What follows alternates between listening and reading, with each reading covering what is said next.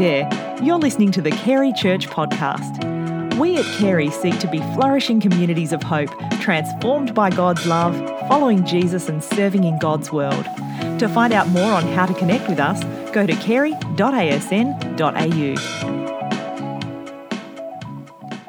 The reading today comes from uh, Paul's letter to the Ephesians, chapter 2, verses 4 to 10. But because of his great love for us, God, who is rich in mercy, made us alive with Christ, even when we were dead in transgressions. It is by grace you have been saved. And God raised us up with Christ and seated us with him in the heavenly realms in Christ Jesus, in order that in the coming ages he might show the incomparable riches of his grace, expressed in his kindness to us in Christ Jesus. For it is by grace you have been saved, through faith. And this is not from yourselves, it is the gift of God, not by works, so that no one can boast. For we are God's handiwork, created in Christ Jesus to do good works, which God prepared in advance for us to do.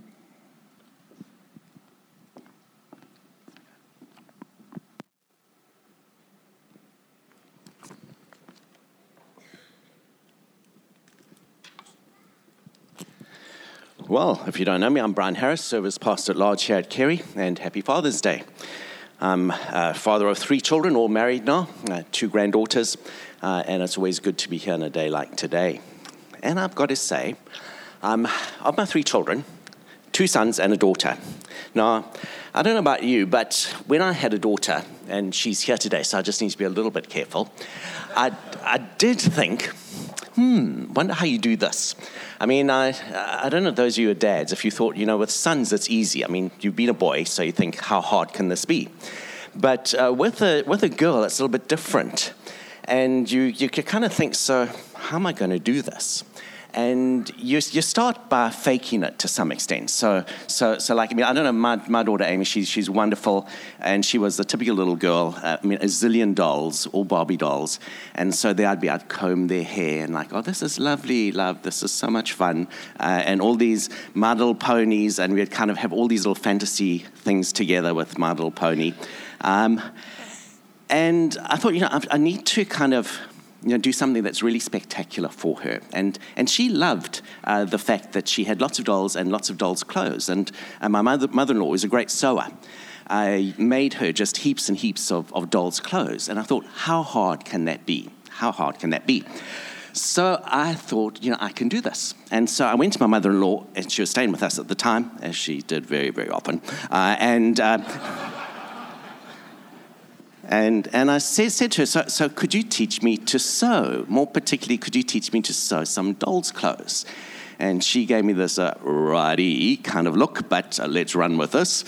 And she gave me a few tips. So here's how you thread a needle. And I don't remember how you do, but I, I managed to learn it. And uh, um, she gave me a few other tips. And I went off and I bought some, some material and whoops, no time at all. I'd done up some dolls' dresses and all kinds of things, and I gave them to Amy and said, you know, this is what Dad has done. You know, this is an incredible person. And she gave me, she was about four years old that time. Even there, I could see in her eyes there was this kind of a, you have got to be looking, kidding kind of a look that was like, this is not serious. Uh, and she put them on, and I mean, the first dress kind of just unraveled virtually straight away. So I'd you know, produced a stripper for her or something. And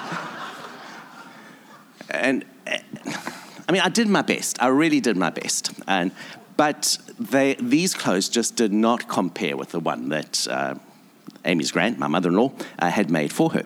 And, and though she was extraordinarily kind, I did notice that in no time at all, they were there, there just at the bottom of the pile, kind of occasionally kind of pulled out just to placate me, but never really used. Now, now I've got to say that the, the tactic did win because, look, I have one of these Snickers today, which was actually under Amy's seat, and she walked all across uh, to come and to give it to me. So you can give her a round of applause if you like.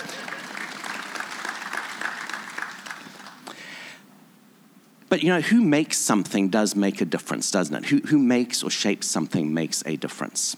And, and the verses that I'm wanting us to look at today on this, this Father's Day, they, they come from Ephesians chapter 2.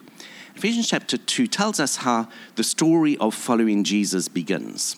And in perhaps some of the most famous verses of, of, of the New Testament, Paul and uh, Ephesians 2, verses 8 and 9 says this For it is by grace that you have been saved through faith.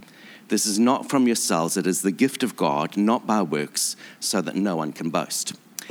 And Paul reminds us that uh, our Christian journey starts when, when we realize that actually we would like to be in relationship with God. And what's more, God wants to be in relationship with us. And God has made it possible because of the cross of Jesus.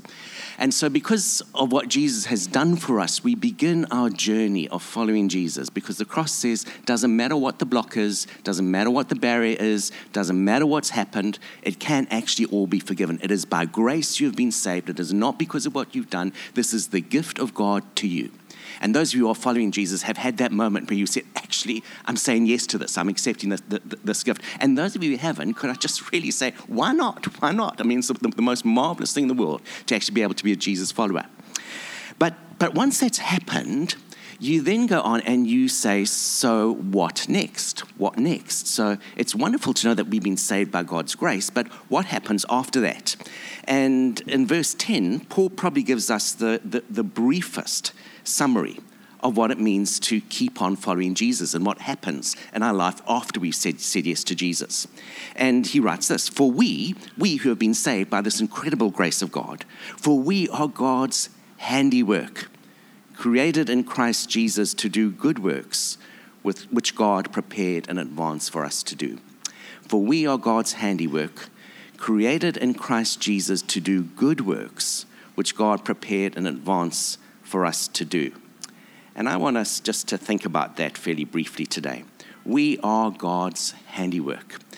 And, you know, who makes you does make an enormous difference. And until we get to that point where we say yes to Jesus, we are being shaped by all kinds of forces that are not necessarily the forces that God is wanting for us. But, but, but when we say yes to Jesus, when you say yes to Jesus, God comes into our life and, and starts to work in us and starts to change us, and something starts to happen.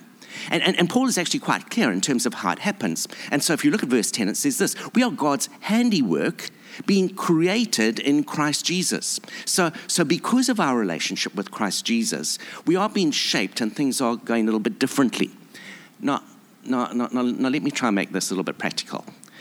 What, what Paul is saying is God works in you because he gets you into relationship with Jesus.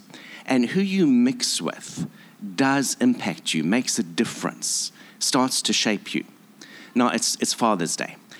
Uh, those of you parents, I'm sure that, that, that, that you think about who your children will spend their time with. And to some extent, you do try to control that, don't, don't you? And you try to influence that. I, I know when Rosemary and I were, were, were parents of much younger children, we used to try and say, well, as far as is possible, let's try and create a home where, where our kids bring their friends to us rather than they go there, because kind of we know the parameters more. We're slightly control freaks, but, uh, but, but, but, but we thought that's a little bit safer. Uh, however, that, that isn't always possible, so we would, I mean, as with any other par- parent, our kids would go and play with other kids sometimes, and we would notice sometimes that, you know, they came home from some kids, like they were all hyped and impossible, and they come home from other kids and would be calm and very pleasant and very nice. And you realize, okay, so who people mix with makes a difference. I can remember when, when uh, Nick, our oldest, was about seven years old. Uh, he went to play with a friend, David, and he came back, and he was so excited when he got back. And he said, Wow, Dad, you won't believe it. We played with knives. And I was like, oh, Okay, you played with knives. That's very interesting. And I said, So was David's dad supervising you. He said, No, no, David's dad had to go out. We were on our own.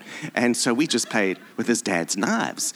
And I must admit, I thought, well, I'm glad you're home alive. And that maybe is not, not, not kind of friendship that we're going to be pursuing forever. But there are some sometimes where you think, oh my goodness, you know, who my kids mix with is kind of changing them in ways that I don't necessarily want. Now, now Paul is making a very, very simple point here. He's saying, who you spend time with is going to shape you. And so you begin this, this Jesus journey when you say yes to Jesus. You accept the grace of God that comes to you through the cross of Jesus. And then God starts to shape you. And who it is that shapes you makes all the difference. It's, it's like, you know, does my mother in law make the, make, make the dolls' clothes or do I make them? Uh, you know, if God shapes you, you become someone quite beautiful. And He shapes you because of your contact with Jesus. You, you, might remember there was a book that was published in 1896, so it's hardly a current book, but it has been extraordinarily famous. In His Steps. And In His Steps by Charles Sheldon asks this question. Uh, it puts the pathway of a group of people who make a simple commitment. They say, for one year, before we make any decision, and in each circumstance in which we find ourselves, we will just ask this question What would Jesus do? And so, if you've heard of, of, of, that question, what would Jesus do? It goes back to this 1896 book, which has sold 50 million copies. Uh, you know, what would Jesus do? What, what would Jesus do? And, and when we actually do ask a question like that, I, th- I think it's what Paul is talking about here. He's saying, you, you, you know, you're God's handiwork You've been shaped in Christ Jesus as you try to think over and over again. So, if I am a Jesus person, what does it mean to be shaped by Jesus? And what does it mean to be shaped by the values of Jesus? And, and actually, if you ask that question, what would Jesus do? You, you'd be surprised at how powerful it actually is. Now, now I accept, you know, it's not always that easy to know the answer to the question. So, Father's Day. Many of us will be going off to a lovely Father's Day banquet in the not too distant future. Should you have a second helping? Well, what would Jesus do? I don't know. Maybe it depends on whether he had Martha's morning tea. Uh, I mean, we can't be sure uh, just what Jesus would do in, in multiple circumstances. Uh, so, so it's not a, it's not like a trite question. I mean, there are many things where you, you simply can't say this is what Jesus would do. But you can dig down and start to think of the question if I am a Christ follower, in what way am I different in this circumstance? And, and I find as I've tried to do that in my life, as I've tried to remember to do that, it's not necessarily that the decisions I make are different, but in an extraordinary number of times, the way that I implement decisions is very different. And, and I find that as I, as I think, you know, so what would Jesus do here? You know, I think I am actually doing the right thing, but, but I wonder if there isn't a different way to do it. I wonder if I couldn't maybe be a little slower. I wonder if I couldn't take a bit more time with people. I wonder if I couldn't care a little bit more. I wonder if I couldn't think through the impact of my decision on other people a little bit more. You know, what would Jesus do? It, it, it actually starts to change how you act. Now, now the, the, the, the danger for us as a group is, of people is that, that we always meet on Sunday, don't we? And we meet in church together, and it's lovely and it's wonderful, and something that the Bible instructs us that, that, that, that we should do. But we live out our following of Jesus, not here primarily, but during the week, don't we?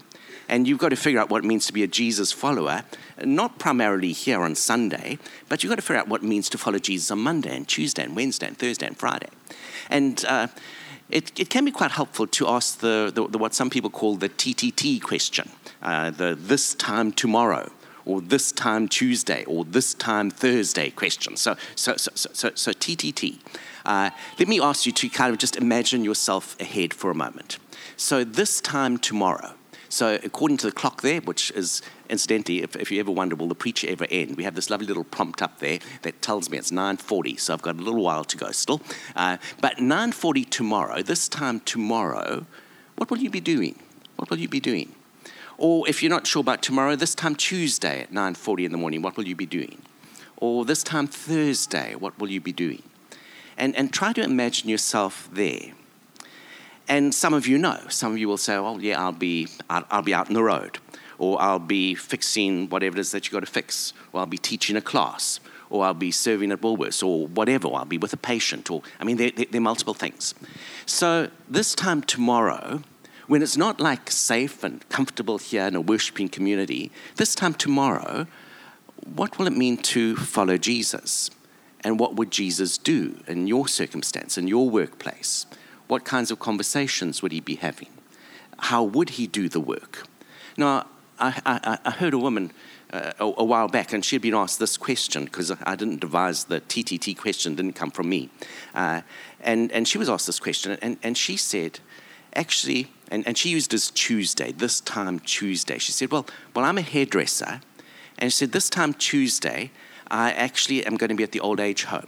And I, every Tuesday morning, I go and I wash the hair for some of the older people in the old age home. And uh, how do I try and follow Jesus when I do that? Well, I remember actually that, you know, for older people, some of them have very little physical contact with other people. They, they're older, and quite a lot of them have actually lost their memory and they, they, they, they don't remember their story anymore.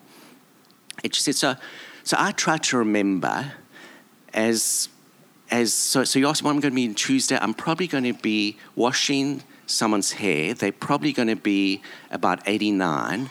Quite likely they no longer remember who they are.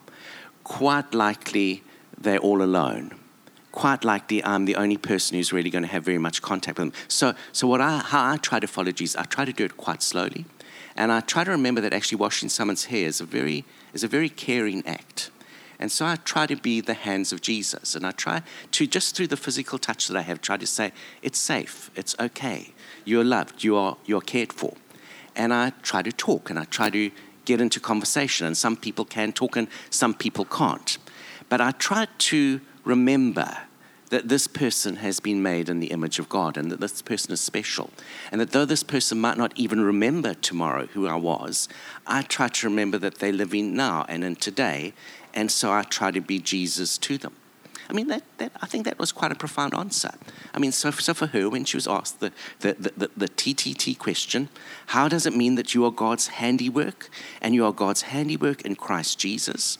And it's not about all being in in, in the church together. It's about this time tomorrow, or this time on Tuesday, or this time Thursday. When I'm there, I try to remember that Paul also tells us in Colossians 3:17 that whatever we do in word or deed, we should do it all in the name of Christ Jesus. And, and, and so we try to remember that if we're hairdressers and we're washing people's hairs, or if we're mechanics and we're fixing people's cars, or if we're salespeople and then we try to sell people something, that, that, that actually we do pause and we say, you know, is this actually for your good? Is this somehow the way that Jesus would do it, what, what difference does it make that I'm being shaped in Christ Jesus?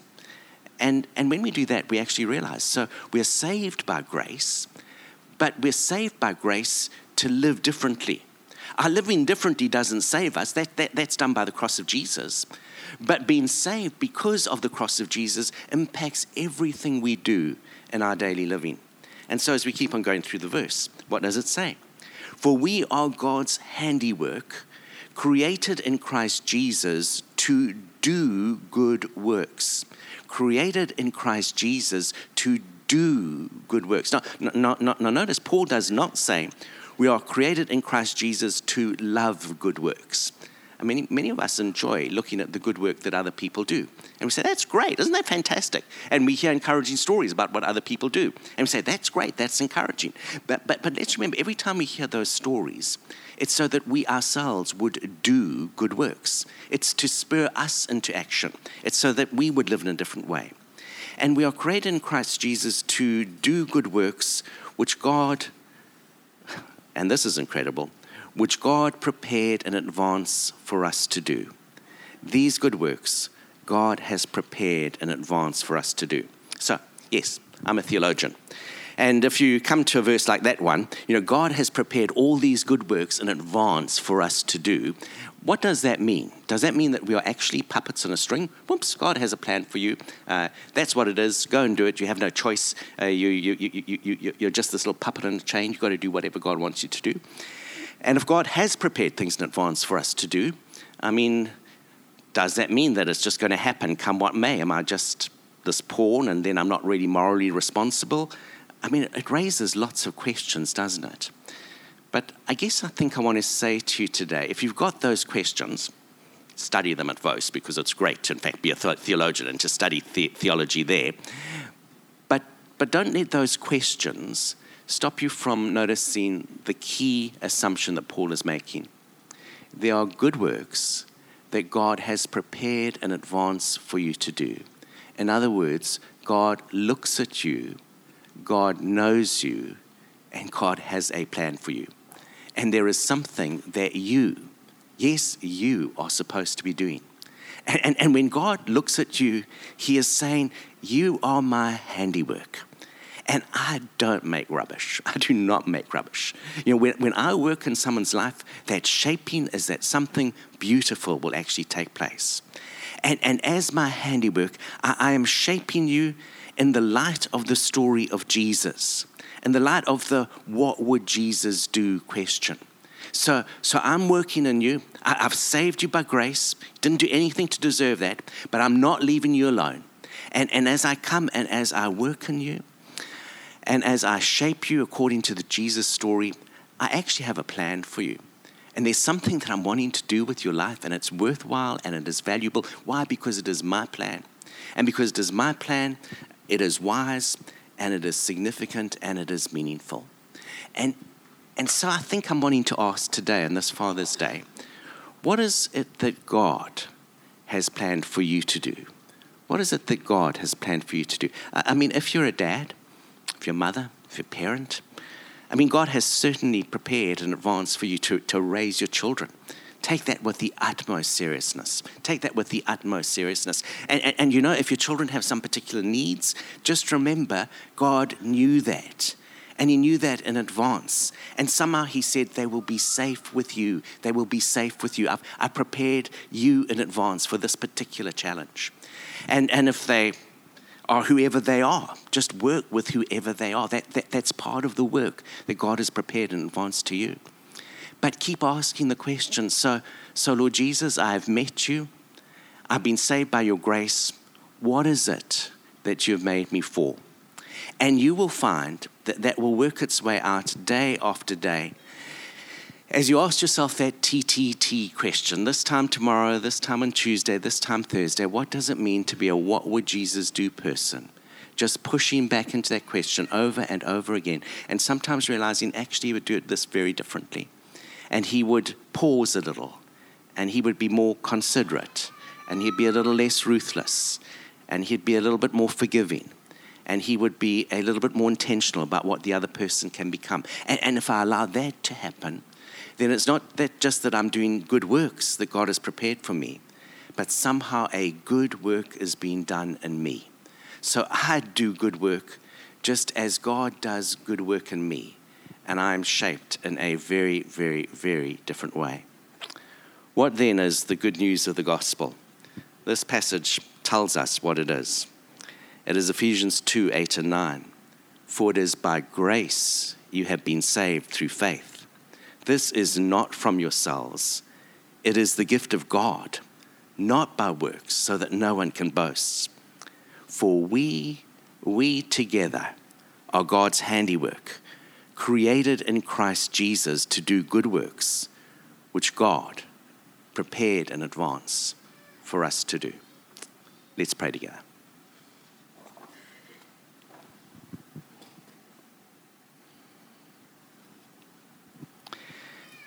And thank you, Lord Jesus, that your being in our life has made a difference. Thank you for the work that you've done in us. Thank you that you're shaping us and that you're making us different. We pray for our lives, which we realize we don't primarily live here, but we live in the workplace and at home. And we pray that even in this week, even this time tomorrow, that we will be your person, living for you living for your glory, being reshaped and remolded because of Jesus.